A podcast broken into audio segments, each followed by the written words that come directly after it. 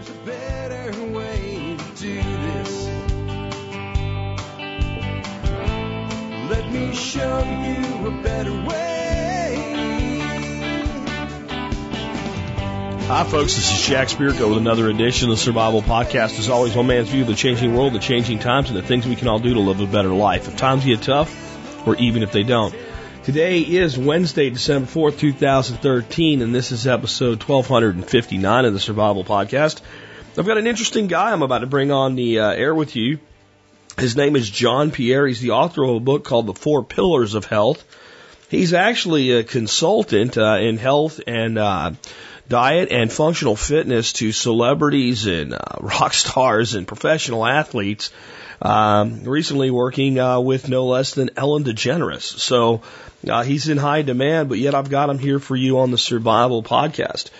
Uh, like a lot of people in health and nutrition, we don't agree 100% on things, but I think it's important that you get views from all sides and that we actually agree a great deal on the core of things. And we have a great interview with John that we'll have on in just a bit.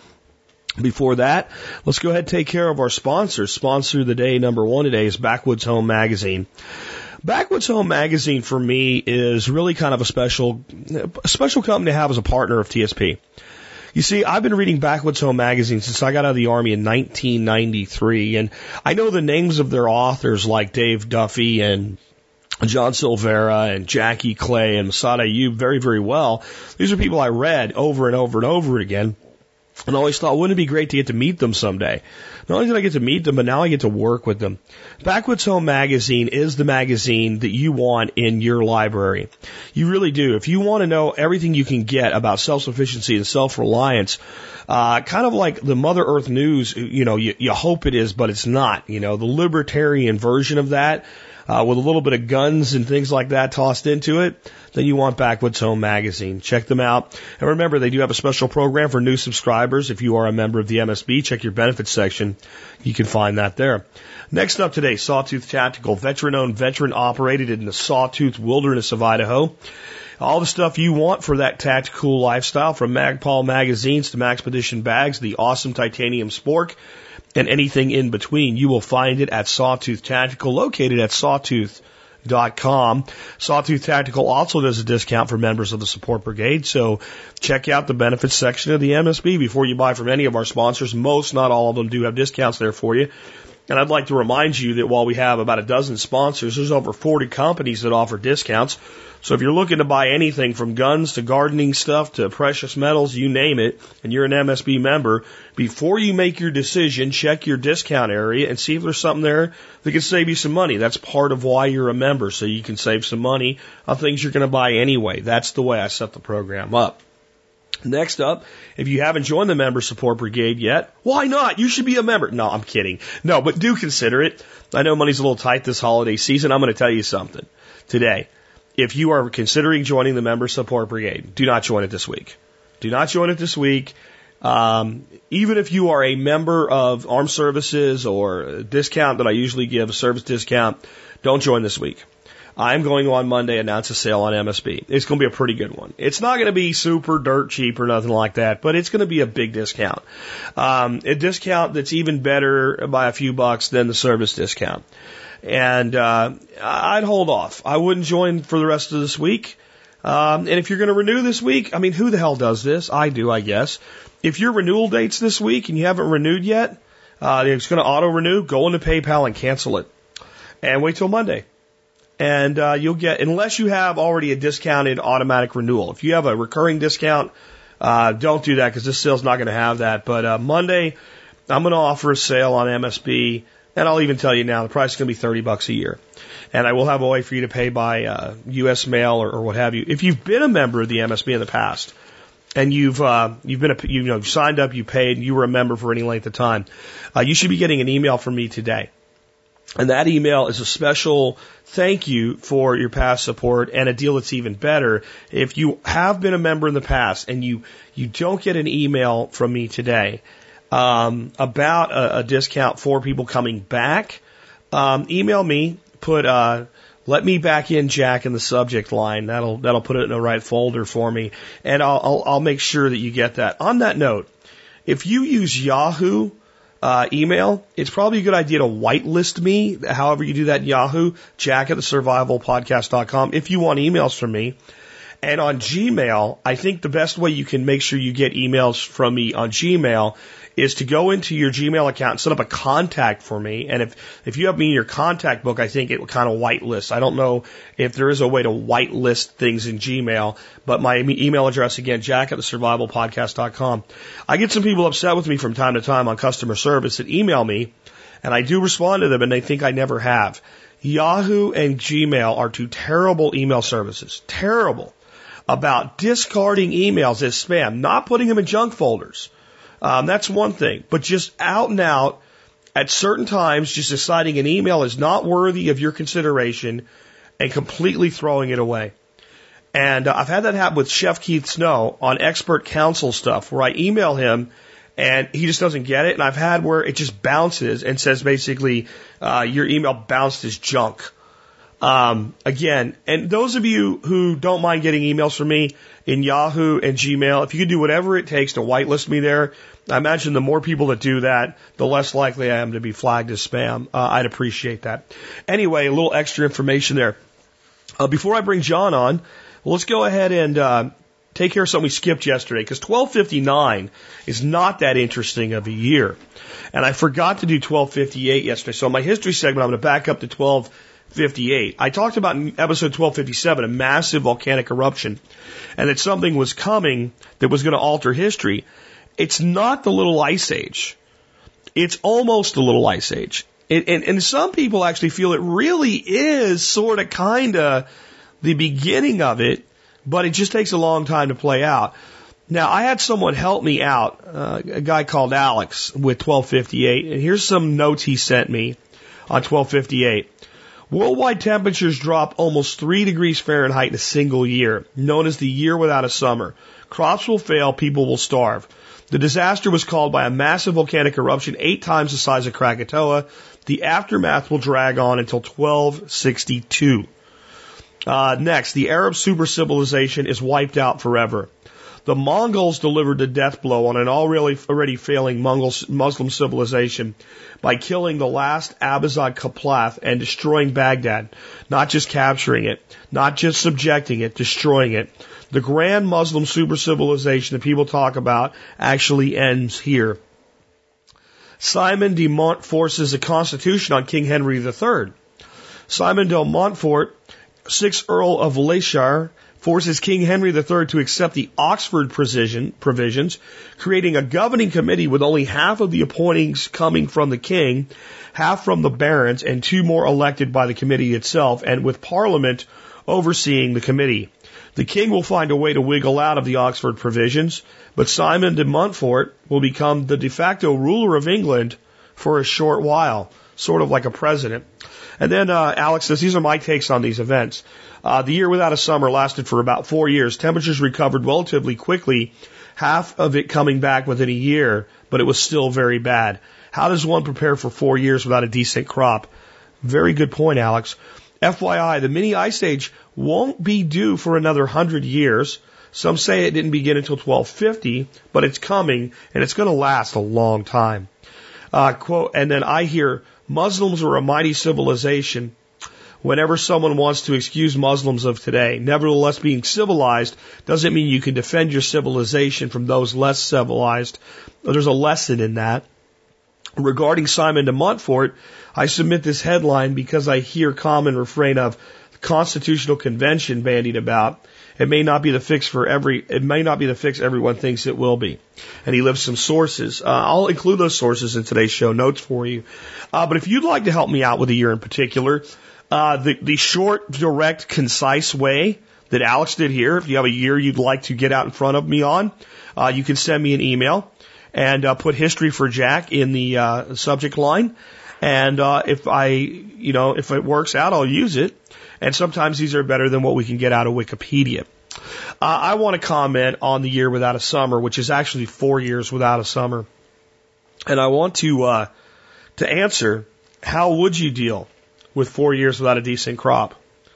The answer in many ways would be permaculture. I mean, if you think about it, uh, a permaculture style system is far more resilient than a field of wheat or a field of corn or a field of soy. But even if you have your permaculture food forest set up with many perennials and things that actually bring your resiliency up a zone or two, when I talk about USDA zone, so you're in zone five, but basically you have the resiliency of a zone six or seven, that means when you get knocked back, you still have the zone five resiliency. If you've done that, and you're able to produce food for yourself through something like this, understand that the rest of the world has not done that yet. And that if we ever have something as simple as a volcano blow its top in some part of the world that seems so far away, and this happened to us again, a sudden onset climate change like this would result in the deaths of tens, if not hundreds of millions of people. It would result in the destruction of economies throughout the world. This is an event that no one talks about. No one, re- they talk about, you know, the, the, uh, Yellowstone supervolcano, which is a, a catastrophic disaster beyond this. Um, not only because it's right here, because it's so much bigger. Uh, but the likelihood's relatively low compared to the likelihood of just a really big volcanic event. There's a volcano, for instance, in the Atlantic Ocean off the coast of Africa. I don't remember where. But it's a matter of time until this thing blows, and when it does, the top will basically fall off and slide into the ocean. Depending on the size of the eruption, it may or may not seriously alter our climate, drop global temperatures. It may, it may not. I'm not sure. But I do know what will happen when that top of that volcano blows into the Atlantic Ocean. It will create a tsunami larger than the one that hit Indonesia. And guess what it's pointing at? The Atlantic coast of the United States of America. These old disasters, these ancient disasters, were not caused by CO2 emissions or any of the things that we blame for modern climate shift. They were, clim- they were caused by the earth itself. And those days have not gone away. And the year 1257 or 1258 is not that far away, folks. It's not that long ago. In the grand history of the world, it's less than one second if the world is represented by a clock of 60 minutes. It's less than one second away. And we have a tendency to forget things like that. So I wanted to bring that to your attention today, and hopefully you're enjoying the history segments. Uh, now I want to introduce our special guest. His name is John Pierre. He's a nutrition and fun- functional fitness expert with a wide range of clientele, including celebrities, professional athletes, military personnel, and people of all ages and background. John is credited for being one of the first pioneers in the U.S. to create brain building classes and enhance cognitive fitness in our uh, geriatrics community. Over 25 years of practical in the field hands-on experience has provided John with a unique understanding and ability to assist others in cognitive challenges and physical performance. His first published work, The Pillars of Health, discusses four solid principles that provide everyone with a solid foundation for lifelong wellness. And he's here to talk to us about that today and more. And with that, hey, John, man, welcome to the Survival Podcast. Hi, thank you for having me. Hey man, um, I was just telling you off air, um, you know, after we met in uh, Denver at the Self Reliance Expo, I know you've been working with Steve Harris, um, and he had great things to say about you. And I haven't talked to you since then, but uh, I was really impressed with you. And you are uh, a, nut- a nutrition and functional fitness expert. Uh, and you always have guests put some questions to me that they want to ask, but I always throw them for a loop in the beginning because I think it's great before we start on the actual subject that uh, the audience knows where you're coming from. And most people that I interview on this show, I almost never find out whether they're training wilderness survival or doing fitness or military stuff or whatever it is. It's never like they were eight years old and said, when I grow up, I want to be a nutritional and fun- functional fitness expert. And usually there's some kind of curvy path that ends a person up to where they're at. So could you just talk a little bit about how you ended up where you are and kind of where you came to your, your line of expertise from? Because I think that that helps the audience connect with a guest well. Well, I've always been interested in helping people and actually my background really is in geriatrics and one of the reasons I got into geriatrics is because over 20 years ago I just saw the decline of seniors everywhere, not only mentally and physically. So uh, my goal was always to just to help people get you know better levels of health and fitness and cognitive well-being and you know I've trained in a lot of different modalities and have tons of different certifications and things like that But you know, basically, when I was when I was younger, I was you know playing sports like everyone else, and I was actually an athletic trainer, and so I was helping people heal themselves with injuries, and I was on a first aid team and and things like that. So it's just something I've always been doing since I've been a kid. Uh, but I think the main goal behind what I really do is to just help people improve the quality of their overall health and fitness. Because no matter what what you do in life, if you're healthy and fit, you'll you'll enjoy your life more, and you'll be better at whatever you do. Gotcha. And um, y- you know, you're on the Survival podcast. I found you at a Self Reliance Expo, and I think health and nutrition is something we do talk about quite a bit. But overall, in the industry, it's not something pe- people seem to pay a lot of attention to. I mean, I've literally heard like so-called preparedness experts say things like, "Well, to make sure you have nutritional diversity when you are uh, after the shit hits the fan, make sure you store vitamins with all your other stuff." And it's like, okay, um, yeah, I think we're missing something there. But could you just talk about leading off here why it's important to have good health and physical fitness? And, and to develop that before you end up in a grid down situation or a survival situation or a, just a highly stressed situation. Well, I think most people in the survival movement are investing lots of time in prepping and they're buying all sorts of neat gadgets and gizmos, but they're not really prepping their body or their mind. And I think the real challenge is, is during a disaster, you know, your level of stress will be dramatically, you know, escalated. Your blood pressure is going to rise.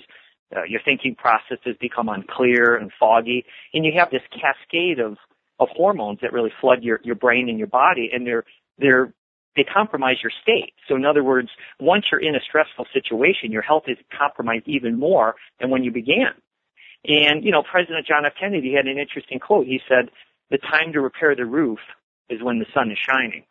So you don't start working on yourself when disaster strikes. And just like you don't train for, you don't just run a marathon without training for it. You have to get prepared for it. And one of the things that I've been trying to help people understand is that, you know, if you're on high blood pressure medication or you have, you know, cardiac abnormalities or, or right now you're dealing with obesity or diabetes or you don't handle stress well, well, it's only going to get worse when disaster strikes. It's not going to be any better. So I'm just trying to get people to start prepping their body and their mind through good nutrition and good fitness right now before a disaster strikes. Well, I completely agree with that. And one of the things you keep bringing up is basically co- cognitive functionality, how to think and, and being able to think clearly. So, you know, how does taking care of that function right now help us avoid diseases in the future like Alzheimer's? What can we do to to to kind of really build up resiliency in that cognitive function as well? Well, right. And, you know, my specialty really is enhancing cognitive functioning in seniors. I was actually one of the first persons in the United States to create brain building classes with seniors, and that was over 20 years ago. And the truth of the matter is it's probably the scariest disease that I've ever seen, uh, Alzheimer's or any type of dementia, but particularly Alzheimer's. And it's kind of, the analogy would be it's kind of like mold growing in the brain that it doesn't it doesn't let up. It just keeps getting worse and worse and worse, and your cognitive decline. You know, you just start cognitively declining, and then you start to physically decline. And so, one of the things that I've been trying to help people understand that is we're taking better care of our iPhone, we're taking better care of our stamp collection than we are our own brain. And so, there's a lot of different you know, modalities that we need to work on, but brain care is one of the most important ones that we need to do every day because once you lose your brain functioning, everything else goes. It's kind of like a computer that runs a ship or runs a plane. Once that goes, that's it.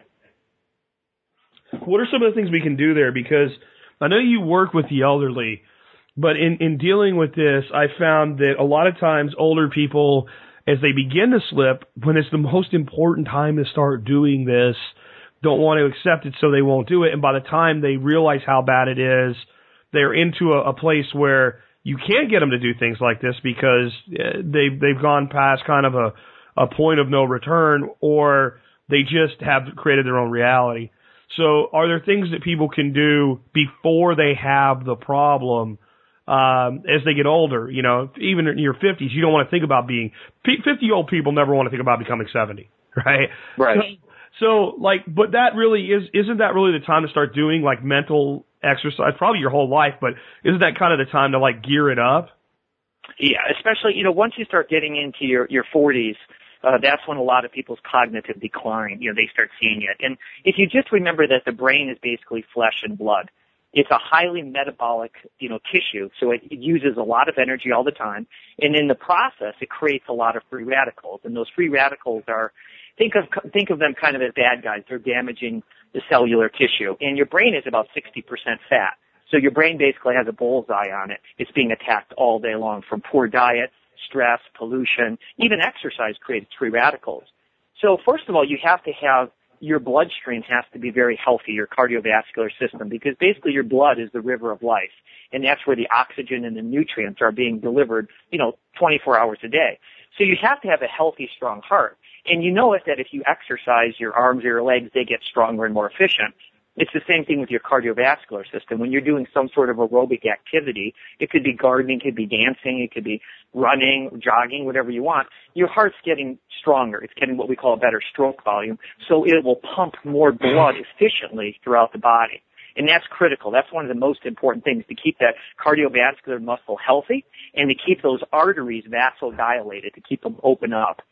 That's how actually, if you think about when, when, when somebody takes Viagra, I mean, they, basically what's happening is Viagra is a, is a vasodilator. It's opening up blood flow. And it's the same thing with exercise. Exercise or movement creates this vasodilation so the blood flow increases throughout the body. So number one, we need wrong, to work on our heart. Real quick on the on the Viagra, wasn't that initially not supposed to be the magic blue pill of uh, of extending sexual vitality?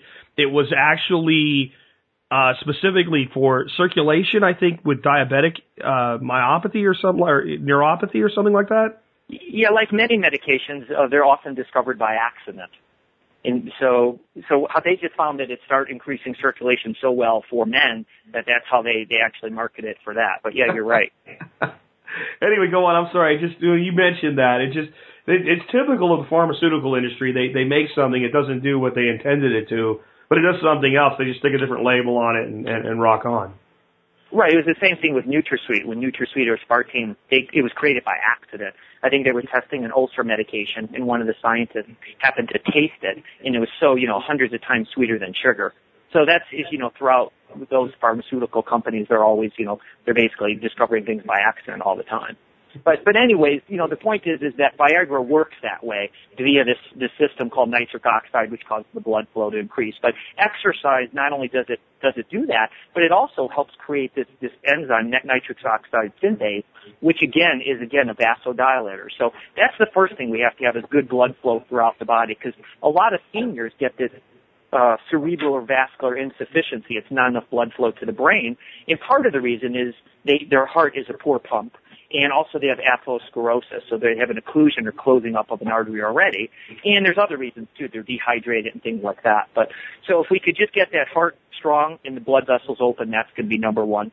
Number two, we want to make sure that your your your blood is full of water because when it's healthy, it's about 92% water. So most people are suffering from dehydration already, and most people are storing foods that are dehydrating. So if you, if you, if you, the only two foods that are really high in water are fruits and vegetables. They're water rich naturally. Because if you put some fruit in a juicer, you'll get a glass of juice. But if you put six bagels, you don't get bagel juice. yeah. So, so the more of these processed foods that you eat, the more they suck water out of your system. So we want to make sure that we drink enough water, pure water, and we also want to make sure we eat enough water-rich fruits and vegetables because when the blood becomes thick, this uh, hypovolemia, instead of looking like red wine, it looks like molasses. And so the oxygen and nutrients move very slowly through the system. So if we keep the heart strong, we, we get good hydration in the system. That's very important. And then the other thing is there's lots of nutrients that we need to make sure that we're working with, you know, throughout the day. And, you know, what I did a long time ago, over 20 years ago, is basically I was using nutraceuticals. I was using nutrients for seniors.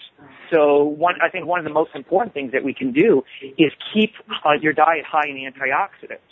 Because if you can imagine when you cut an apple in half, that apple starts to brown. And most of the antioxidants in apples are actually in the peel. But if we cut an apple in half and we squeeze lemon juice on there, that preserves it from oxidizing or aging. And remember, our brain is just a big apple. So if your diet is high in antioxidants and blueberries and kale and greens and other different um, fruits, those protect the brain from prematurely aging. And blueberries actually enhance neuronal communication and they repair damage that's occurred in the brain. So berries are one of the most important things that we can get into our diet also. Now, you mentioned some things there. Uh, one is you're looking at, especially elderly people. I, I find from the research I've done that many are highly deficient in B12 to the point of having pernicious anemia. And that also leads to a lot of problems because you end up with elevated levels of this stuff called homocysteine, which damages the arterial walls. Do you feel that that is related to the, the this diet that's high in you know refined carbohydrates and, and, and foods like you were talking about? Well, you're bringing up an excellent point, and B12 deficiency is, you know, widespread, and there's many reasons for it. But for instance, seniors get atrophic gastritis, and they have intestinal problems, and they also don't secrete something called the intrinsic factor very readily. And the intrinsic factor is what allows you to absorb B12. And when you have all these people taking proton pump inhibitors and metformin and these medications, they decrease B12.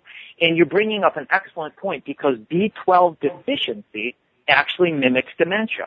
So if you present symptoms of B12 deficiency to your physician, he or she, if she doesn't, they don't test your B12 level or your homocysteine level, they may say, Mrs. Jones, you have the beginning stages of Alzheimer's. I'm going to write you a script for Aricept. But if they do look at your levels, they'll say, oh, you're just low in B12, and they give you an injection or they give you a sublingual, and boom, you pop back to normal. So B12 is critical, but in terms of homocysteine, you're right. It's kind of when that homocysteine starts going up, that's what can cause Alzheimer's and heart disease. And two of the things that keep it in check are B12 and folate. And folate is just green leafy vegetables. You know, folate comes from the word foliage. So, so that, you know, you're making a good point. And most of these seniors that I've worked with, when you give them a B12 supplement, they pop back to normal. It's, it's unbelievable. Wow. It looks like, it's like giving water to a, a plant that's wilting and it, it's almost like a miracle that happens. Their cognitive functioning comes back, and it's it's pretty amazing. The other thing I think that's doing a lot of damage to people long term is the high amounts of sugar in the diet. You can call it carbohydrate, you can call it sugar, I don't care what it is, but stuff that really elevates the blood sugar level and puts people into a state of glycation. And, and then this results in something called an AGE or advanced glycation end product. And when I learned about those, it's probably one of the biggest things that changed my health because it's one thing to tell somebody you're damaging your health. It's another thing when you tell somebody, well, you, you're doing damage that's irreversible. And my understanding is these AGEs form plaques in the body that are permanent. How do you, do you agree with that? And if so, how much of that do you think is part of the problem with uh, chronic health problems, inflammation, and problems that elderly people experience cognitively? Well, there's no doubt the AGEs can be very damaging when you're using sugar in a high amount and you're not utilizing a carbohydrate. If you're just eating sugar all day and you're not utilizing it, that's going to be a problem. Now we're consuming on average about 150 pounds of sugar per person per year in the United States. The average can of soda pop can have 10 teaspoons of sugar in it. And when I work with kids and I say, what did you have for breakfast? They say, mm, no, I didn't eat anything. And I say, okay, when you get to school, what do you have? They'll say a can of Coke and two Snickers bars. So these kids are just they're just riding on this high all day long. Or or, or chocolate milk that has more sugar than the frickin' soda. Sure. Well, exactly. But here's the real problem. Every time that you consume sugar, in order to turn that sugar, that carbohydrate into energy, you use up B vitamins. And again, these B vitamins oh. regulate normal cognitive functioning. They regulate your metabolism. They regulate your nervous system. So the more sugar you eat, the more B vitamins you gobble up, and you gobble up two important minerals. One is chromium, which is a trace mineral found in the soil, and probably eight out of ten Americans are deficient in it because they don't eat enough food from that grows from the ground. And chromium regulates your blood sugar. It's a cofactor that works with insulin. And the same thing with magnesium. Magnesium is another one that we lose. And magnesium is required for over 350 different enzyme functions in the body. So it's, it's critical. And it also helps with ATP, which is energy production. So you're making an excellent point. The high sugar diet is definitely bad. But remember one thing that your brain does predominantly use carbohydrate as a fuel. And so if people are having some berries and some fruits and some vegetables throughout the day, or they're having, now I'm not saying that you might, you might not agree with this, but some people are having a complex carbohydrate.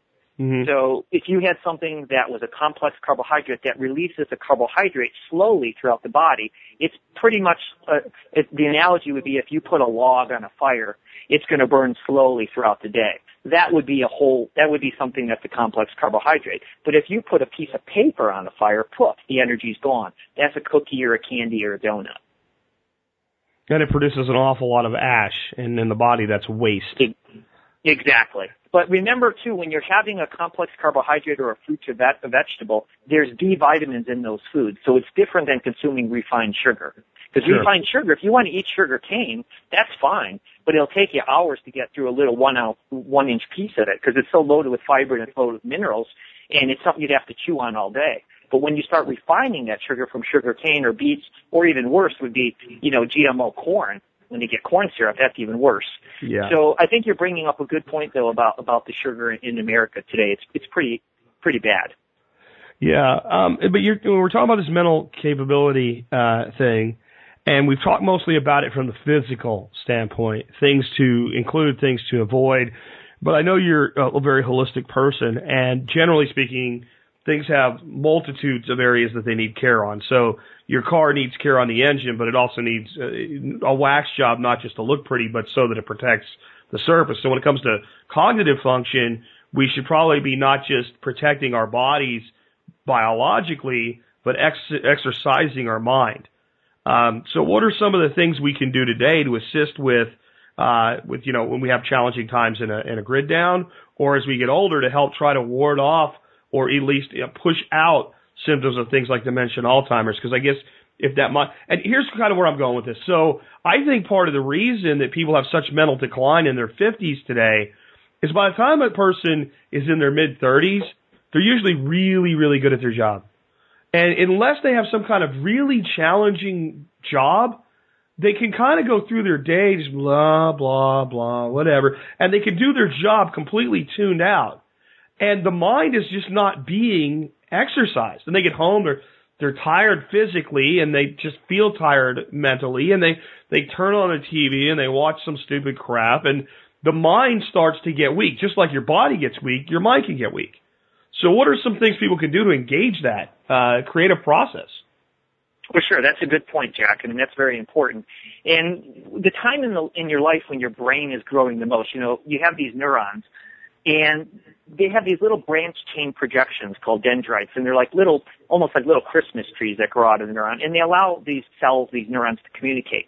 And every time you learn something new, you smell something new, or you do something new, it's kind of like zzz, zzz, zzz, they grow. And the time in your life they grow the most is when you're a child, and that's because as a child everything's brand new.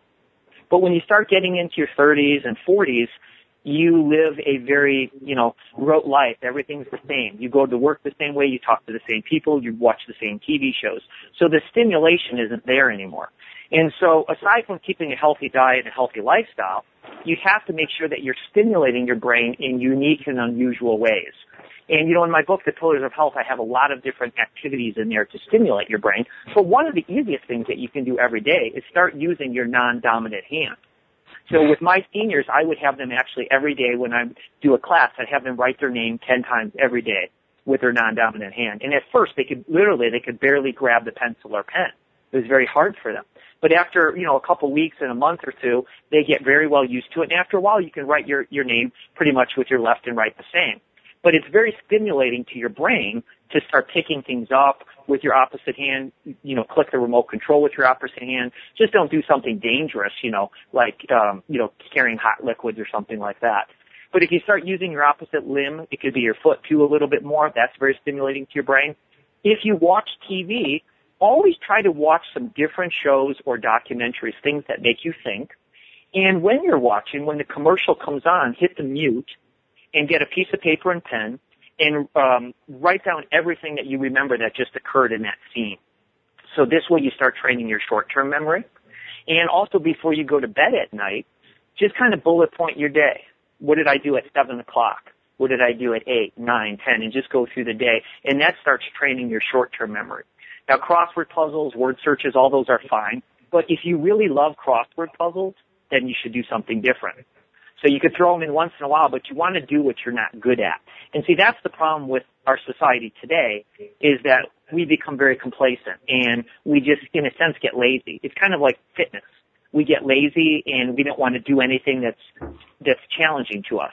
So failure is one of the best things that can happen. So when I'm teaching a fitness class or a brain building class and somebody can't do it, I said, wow, your brain's growing far faster than somebody in here it's easy for. So we just have to get used to challenging our brain all the time in as many ways as we can. I mean, I, I think what you're you're saying in many ways is that as a society, we just choose at some point to stop learning. And because I, it becomes challenging. Yeah, and it's like, why would I challenge myself? I'm all, I've already got what I need. I'm, I'm already, you know, I'm going to be able to pay the, the the bills this month. Isn't that what society judges me on? I'm going to get a raise next month because it's in my union contract. Uh, so I'm a good provider. And, and then we just get to a point where if it's hard, we don't want to do it. Whereas a kid, you're like, you, you kind of crave that. And as long as nobody beats it out of you, all you're trying to do at that point is figure out what else can I do? Um, how can I, you know, even I mean, video games get a bad rap, but I mean, the, the, kid with the video game is saying, how do I get to the next level? How do I get past this? Uh, and, and, and I'm not saying you should spend your time playing video games, but I think there is something to that concept of adaptability and, and trying to go to uh, another place or, or learn something new that we just lose. And if we can do anything where we're learning something new every day, I have to believe that has some positive effect. Well, absolutely, and listen, yeah, exactly. And listening to talk radio, listening to podcasts like that you have, where you're educating yourself and you have to engage in lively conversation, that's very important. The one thing that I've seen in, in 20 something years of working with seniors is that it has to be fun for them. In other words, it can't be too challenging. It's kind of like exercise. It has to be just enough to stimulate them, but not too much that it frustrates them all the time. And especially if you're working with somebody who already has the beginning stages of dementia or they're losing their brain functioning, you can't ask them to do very complicated things because they'll get frustrated. So you have to you have to walk the fine line between fun and challenging. That's very important. You mentioned using your offhand, like so for me that would be doing stuff with my left hand.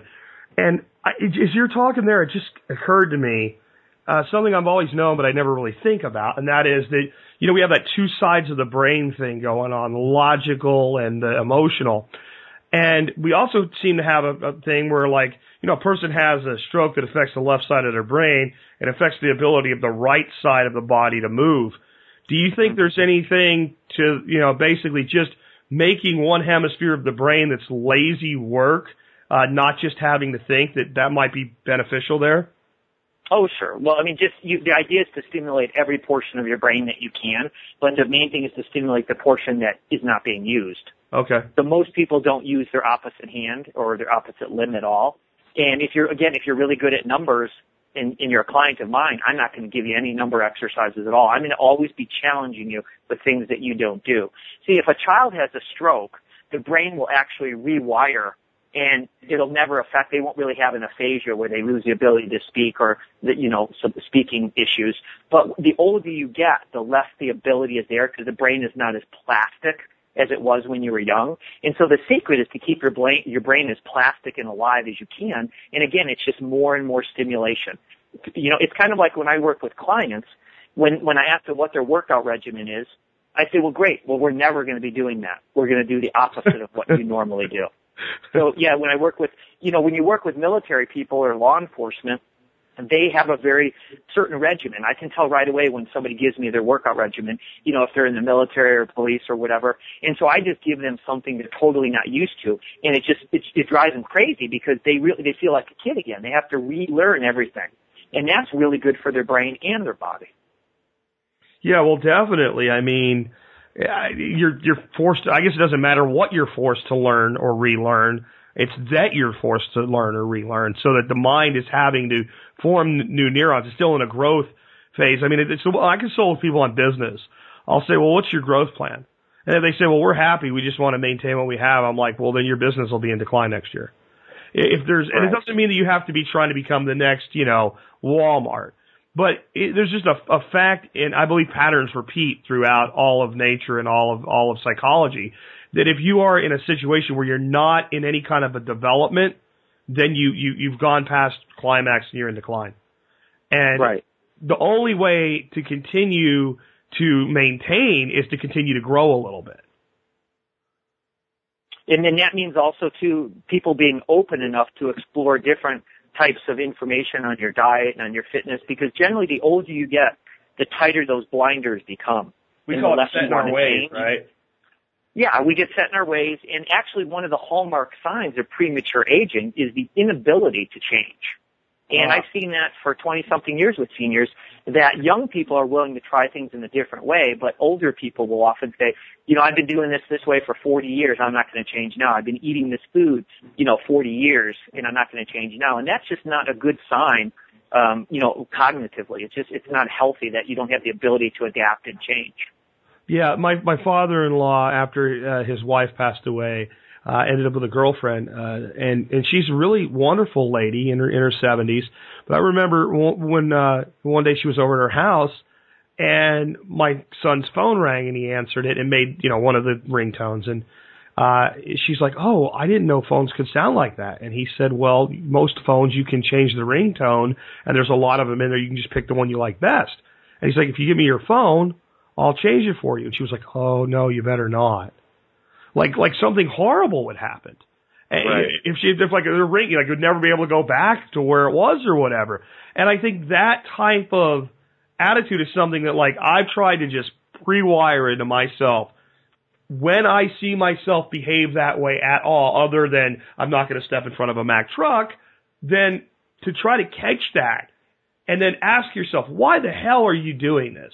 Because when you're when you're 40 and you see somebody 75 do it, you're like, oh, what the hell's that? But but they were 42 once, right? Right. So when I read your stuff, um, you talk constantly about functional fitness. Could you talk about what you what you mean by? Because I've had different people with different definitions of that term. What you mean by functional fitness and what advantages uh, it presents to people who are trying to uh, maintain their, their best health possible.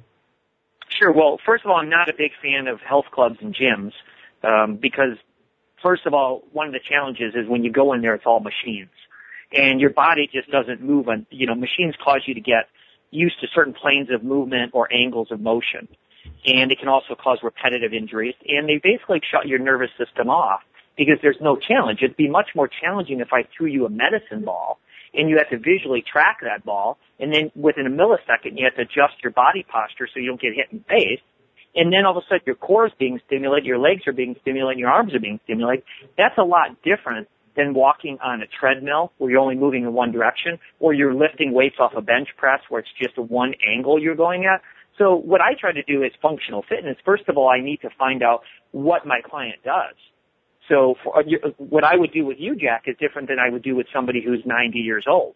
And I would do different than if I'm working with a 20 year old kid. But what I try to do is I try to engage as many muscles as I can in the movements and I try to continually stimulate their nervous system. Because you see, most of the day you're sitting anyhow and your nervous system is, is, is basically shut off. And so you need to do everything you can to stimulate your nervous system, not put it to sleep. And so the problem is when you go to a gym for 30 minutes, number one, it's basically all machines and it's the same program all the time. No one is really threatening you. When a ball comes flying at your face, that's kind of a threat. So your body responds very quickly. And that's what you want. You want to have your body to respond and you want to be stimulating your coordination and your agility and things like that. And the other challenge is, is when you go to a gym for 30 minutes a day, as soon as you're done, you think you're done moving. And you see, 30 minutes of exercise at a gym doesn't counter 23 and a half hours of sitting on your butt all day long. It doesn't work that way. If you look at primitive people or people even a couple hundred years ago, they're working from the minute they get up in the morning to the minute they go to bed. So they're continually moving all day long. And that's very important that you want to be able to do primal motion, squatting, reaching, pushing, pulling, rotating. You don't want to be on a machine all day long. I mean, that's why treadmills, they, they, they really are like dead mills because you're just going in one direction all the time. And when you fall in life, you often fall laterally or backwards. And if you haven't trained your nervous system to move in those directions, when an emergency arises and you do fall, you won't be used to moving in that direction and you'll hit the ground. Absolutely. Um, you were talking there about the, the dangers of, of sitting. Um, Sure.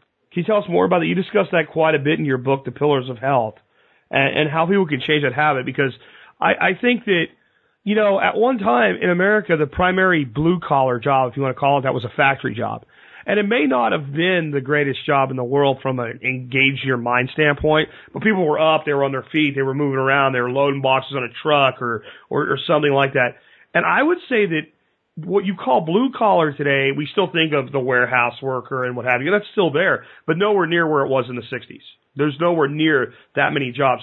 The blue collar job is a, with the blue collar income, is a telemarketing job, a customer service job, a computer job, and people are basically on their asses all day long. So, so how does that affect people negatively, and what can they do about it?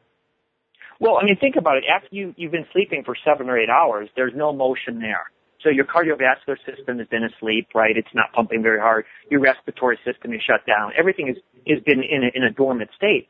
Well, then you get up and you sit in a chair and now you're basically just repeating a dormant state. You're kind of like an astronaut with, you know, microgravity.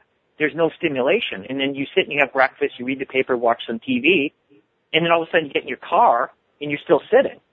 And then you're driving this box to your work, and then what do you do at work? Most people are sitting again. And then they repeat this whole process going home they're sitting, then they come home, you know, they're driving to get home, and then they get home and they're eating, watching TV, and they're still sitting. So those, that type of motion, that sitting is kind of like the, the new smoking. It's more disastrous than, than most any common habitual, you know, habit that we have. I mean, it lowers your metabolic activity. Um, you're you're in a single fixed position all the time, so you're not moving, you're not changing. Your circulation is impeded. Your your nervous system is definitely shut off, and your furniture is basically sculpting you into complacency. Just because somebody designed a chair doesn't mean we need to sit in it, especially at that height. I mean, why aren't people sitting on a Swiss ball or standing, you know, at, a, at a desk or when they're talking on the phone, standing and moving around? You know, you, you just get low, low back stiffness sitting all the time. Your gluteal muscles get shut off. They're basically just being stretched, but they're getting shut off. Your hamstring tightens. Your hip flexors tighten. That's one of the worst things because those, as those hip flexors by your pelvis tighten, that starts throwing your back off. And when you see a senior walking like with a little shuffle, that's one of the reasons too. Their hip flexors are very tight. Mm. And so we really need to start activating our, our, you know, our posterior chain. So we need to be doing things like squatting down. We need to be standing a little bit more, getting on, on the balls of our toes and doing calf, calf raises. But sitting is the worst thing for you. I mean, I can't think of many things that are worse. And in my book, I put a lot of information on sitting and how when you are sitting at a chair, what to do, how to counter some of that motion with, um, you know, different stretches. Could you give maybe some just I know people really should get your book to learn more about this, but just some quick examples of some things that people could start doing right away? Well, sure. First of all, I would make sure if you're at a regular corporate office that what I have my clients do that have to sit is I basically have them get in and out of that chair 10 times every half hour. So they squat, they basically get out of the chair and they reach their hands to the sky and then they come back down and they do that 10 times. Then I like them to do a little bit of rotations because we're not rotating enough in life anymore. So I have them rotate and then open up your arms as wide as you can as if you're going to give somebody a hug. Because remember that most of your lymphat, your lymph nodes are in your breast and your groin region. And those lymph nodes are your immune system. And you couldn't stick a pin in the human body without touching lymph fluid. We have twice the lymph fluid as we do blood.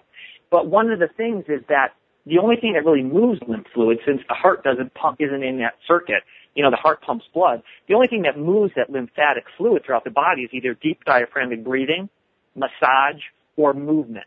So every time you're stretching, you're pushing, you're pulling, you're moving that lymph fluid. And so the compromised areas are your groin and your chest area. Because think about that posture. You're sitting at a desk. Your lymphatic system is basically shut off. So anything that you can do to open your arms wide, uh, like a hug, and anything you can do to kind of lift your leg, you know, your knee up in the air to stimulate, just kind of like you're marching in place, that helps stimulate that lymph fluid. And remember that this lymphatic system is your police department, it's your fire department, it's your paramedics. It's what keeps you healthy. So if you get a cut, you don't die. So anything that you can do to keep the immune system healthy, you need to do.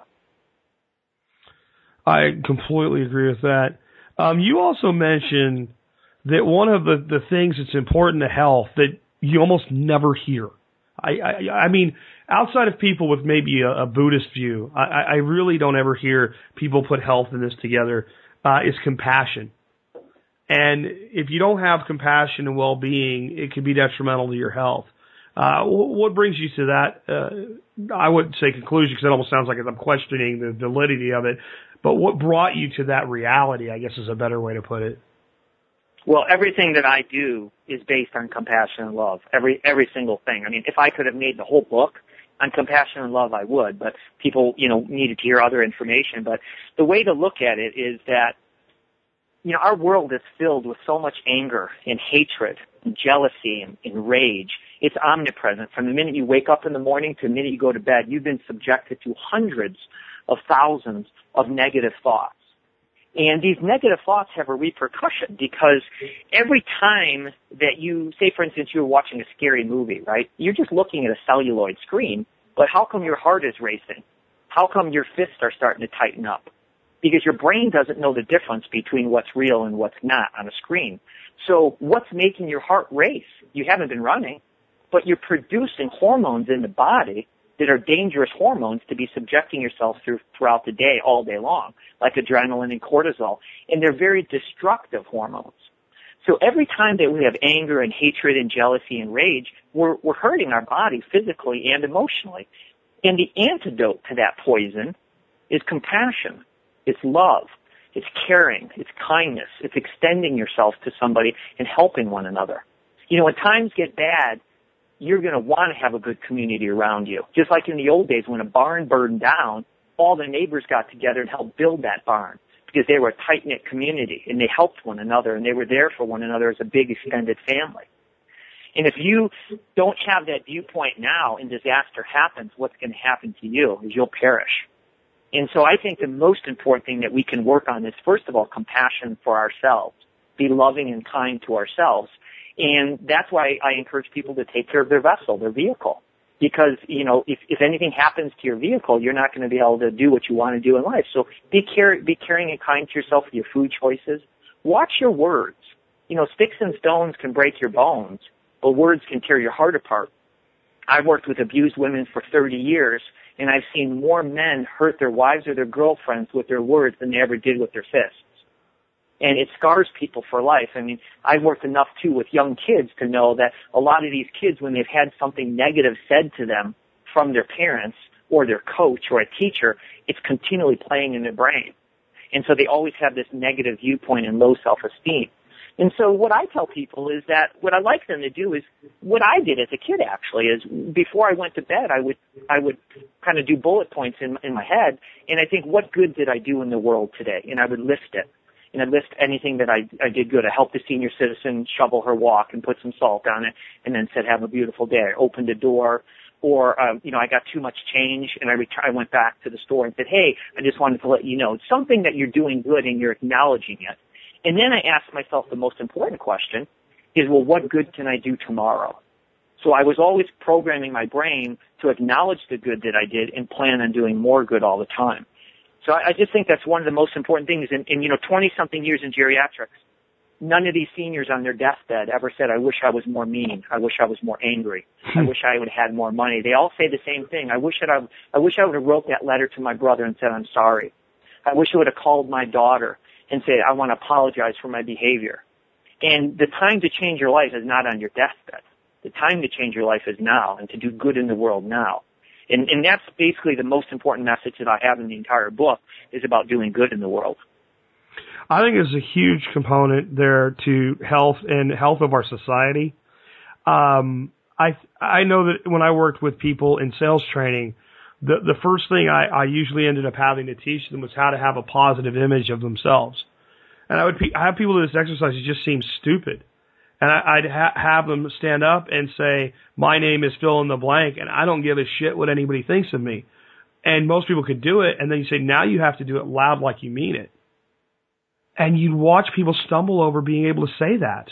And I'm not saying you shouldn't care at all, but I'm saying if you're if you're basing your image of yourself on what other people think of you, without them even really knowing who you are because they've judged you because of the way you walk or look or whatever, the, the, the, the accent of your voice, then your image of yourself can't be very high.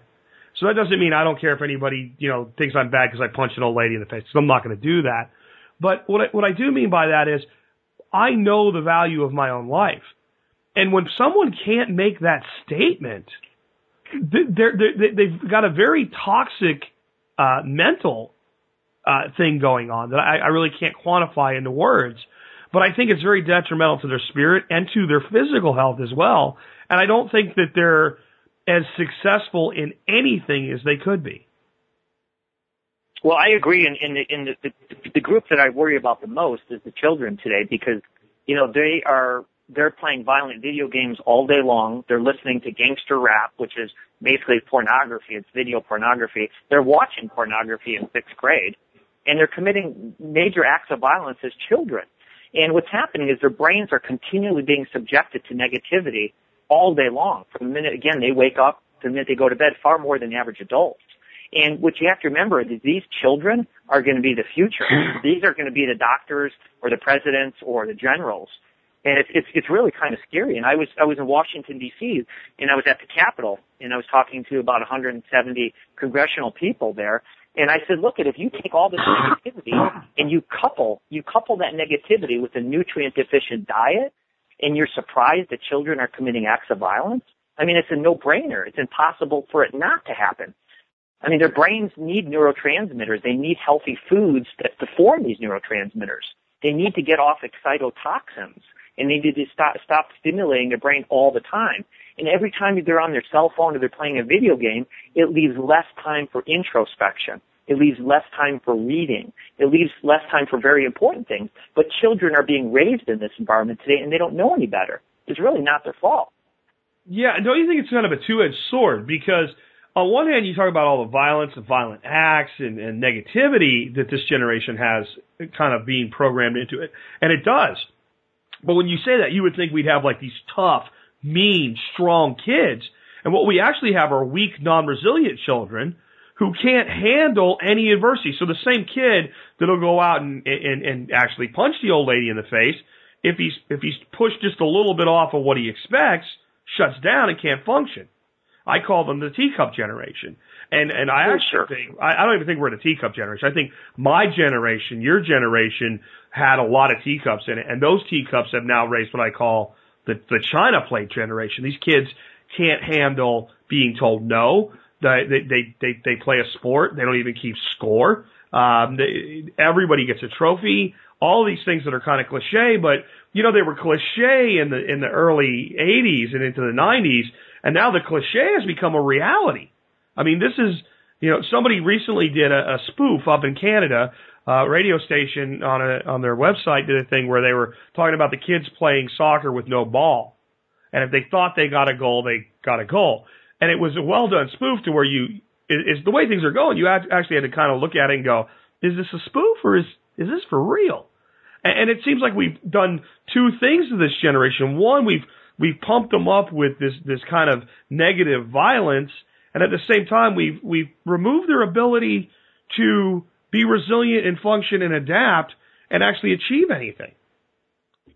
Well, I agree. The military has had to lower their standards for Yeah. for young men and women to get into the military because they were so unfit.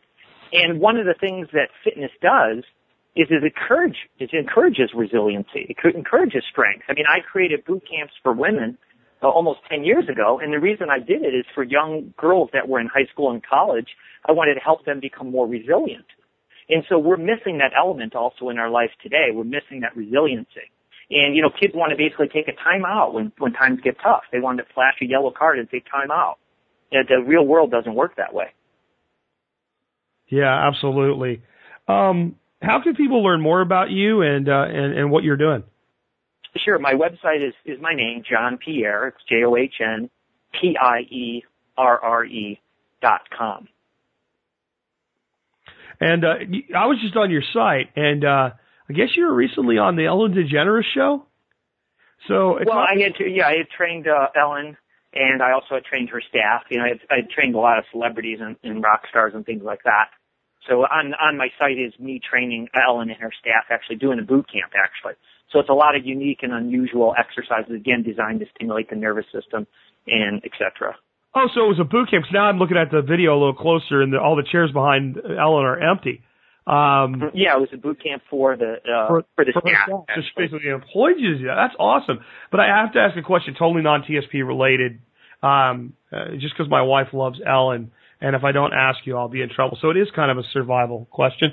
Um, how what's what's Ellen like as a person? Because my wife just loves her. Oh yeah, she's so funny. I mean, just everything that comes out of her mouth is so funny. I mean, you're just laughing all the time. But she's just a great lady, and she uh, does a lot for charities too, which is really nice. She tries to help make the world a better place. So, so you were off, you know, off camera with her. Is she pretty much the same person? On and yeah, off. Yeah, she's yeah. I, you know, the funny thing is, I don't um watch TV. Oh, so okay. I know I had I didn't um you know everyone would always talk about the show and I, I was like I don't really watch TV so but yeah she was super nice and you know most of the celebrities that I've I've trained in in rock stars they they're all just really nice people you know they have kind of a challenging life because you know when you're you have to be on every time somebody's around you know that's I think the challenge of being a celebrity you know Yeah. and everybody absolutely. kind of always wants something How did you get into like consulting to people at that level? I mean, that's well I'm yeah you're good at known. what you do, right? Because those people can afford anybody. So, like, yeah, I mean that wasn't it wasn't really challenging because I was you know pretty much known in the fitness field and the nutrition field, and then with my specialty in enhancing cognitive functioning. So, you know, once you start working with people and you start helping them, the word gets around pretty quick. Um, that you know what you do, you know you know what you're doing. So, but you know the truth of the matter is I treat everyone the same, whether I'm working with somebody, uh, you know that it doesn't matter what position they have in life. I treat them all the same with you know love and respect and you know, I'm there to help them. So I focus 100% in that hour or whatever I'm working with trying to help them. So when they're a celebrity, I'm, I'm literally focused 100% and trying to help their life be better. I'm not, I don't even think about them as a celebrity because since I don't really watch TV, a lot of times I really wouldn't know who the celebrities are. That's great. It probably gives you a better working relationship with him too, because you're not like, wow, you're so and so. He's like, okay, you're another client, which is probably what a lot of those folks are also looking for. Is they don't want somebody that they're they're asking for consulting to treat them differently. They want you to do what you would do for anybody else. Um, Right. as, as we wrap up here, um, your book, The Pillars of Health, uh, you gave me a copy in Denver. Amazing book. Tell people a little bit about it and uh, how they can get a copy. Sure. Well, the, there are four pillars in there. One is um, nutrition. So I'm encouraging people to, to add more plant matter to their diet because one of the challenges we don't eat enough volume of plant matter, which is all the antioxidants. We don't eat enough diversity of plant matter. We always eat the same things: apples, oranges, bananas, you know, iceberg lettuce, and tomatoes. We need diversity, and we need better quality. So fresh and organic and non-GMO. So that's the nutrition section. And then the fitness section is on motion, living an active lifestyle. And I talk about how to add sneaking movement in throughout the day. So you want to be moving throughout the day, not just for a half hour. And then the section on enhancing cognitive functioning covers nutrition. It covers aromatherapy. It cover, covers spices, which are the most powerful antioxidants, ounce per ounce of anything. They're very important for the brain. And then, of course, the most important chapter is the chapter on compassion and love. And I really think that is that's the most important chapter in the book. And if you can only read one chapter, that's it. Because you know, in 20 something years of working in with geriatrics, I'll tell you that it's a scary thing that when people are their last you know moments of life and they have regrets. So the idea is to be loving and compassionate now and make the transition to wherever you're going next a, a, a easy one. Whenever I have an author on, I always ask, you know, is there someone that influenced your writing? And you're kind of a different type of author. But I mean, out of your your world, uh, two of the people that I think have had the biggest impact on on my look at health and not just diet, but health in general. Uh, you know, going way before my my discovery of people like Robb Wolf, uh, are people like uh, uh, Dr. Andrew Weil and uh, uh, Deepak Chopra. Is there anybody like that influenced you from that world in any real positive way? Well, yeah, I mean, there's so many different um, modalities that I teach, so there's a lot of them. But I think in the nutrition world, I think there's, you know, Dr. Michael Greger, who has a site called nutritionfacts.org, and he's he's a phenomenal doctor and scientist. And then also um, Dr. Neal Barnard, and he um, is from the he's the president of the Physicians Committee for Responsible Medicine, and his site is pcrm.org. And then also Dr. Michael Klaper, and I think his is just drmichaelclapper.com. Those are three, I think, really uh, definitely influential people. And I think I think I've, I've learned from all the different doctors and all the practitioners I've studied with. But I think someone like Mother Teresa and Gandhi, people who were selfless and, and did good in the world, I think those were very influential people to me also. Very cool. Well, again, I'd like to thank you for uh, being with us today. And again, your website is uh, johnpierre.com. I'll make sure there's links in the show notes. And folks, I can definitely recommend picking up a copy of uh, John Pierre's book, The Pillars of Health. Make a great Christmas gift this time of year as well. And uh, John, thanks for being with us today. Thanks for having me. All right, folks, and with that, this has been Jack Spirko today along with John Pierre, helping you figure out how to live that better life if times get tough or even if they don't.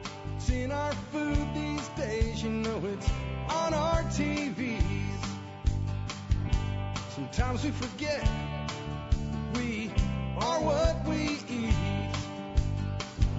I don't know the answer. It's like there's nothing I can do. It's the price we pay, I guess, when we follow all the rules. There's a better way.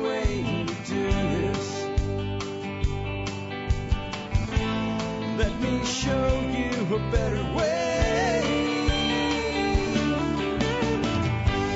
You don't have to be another face in the crowd.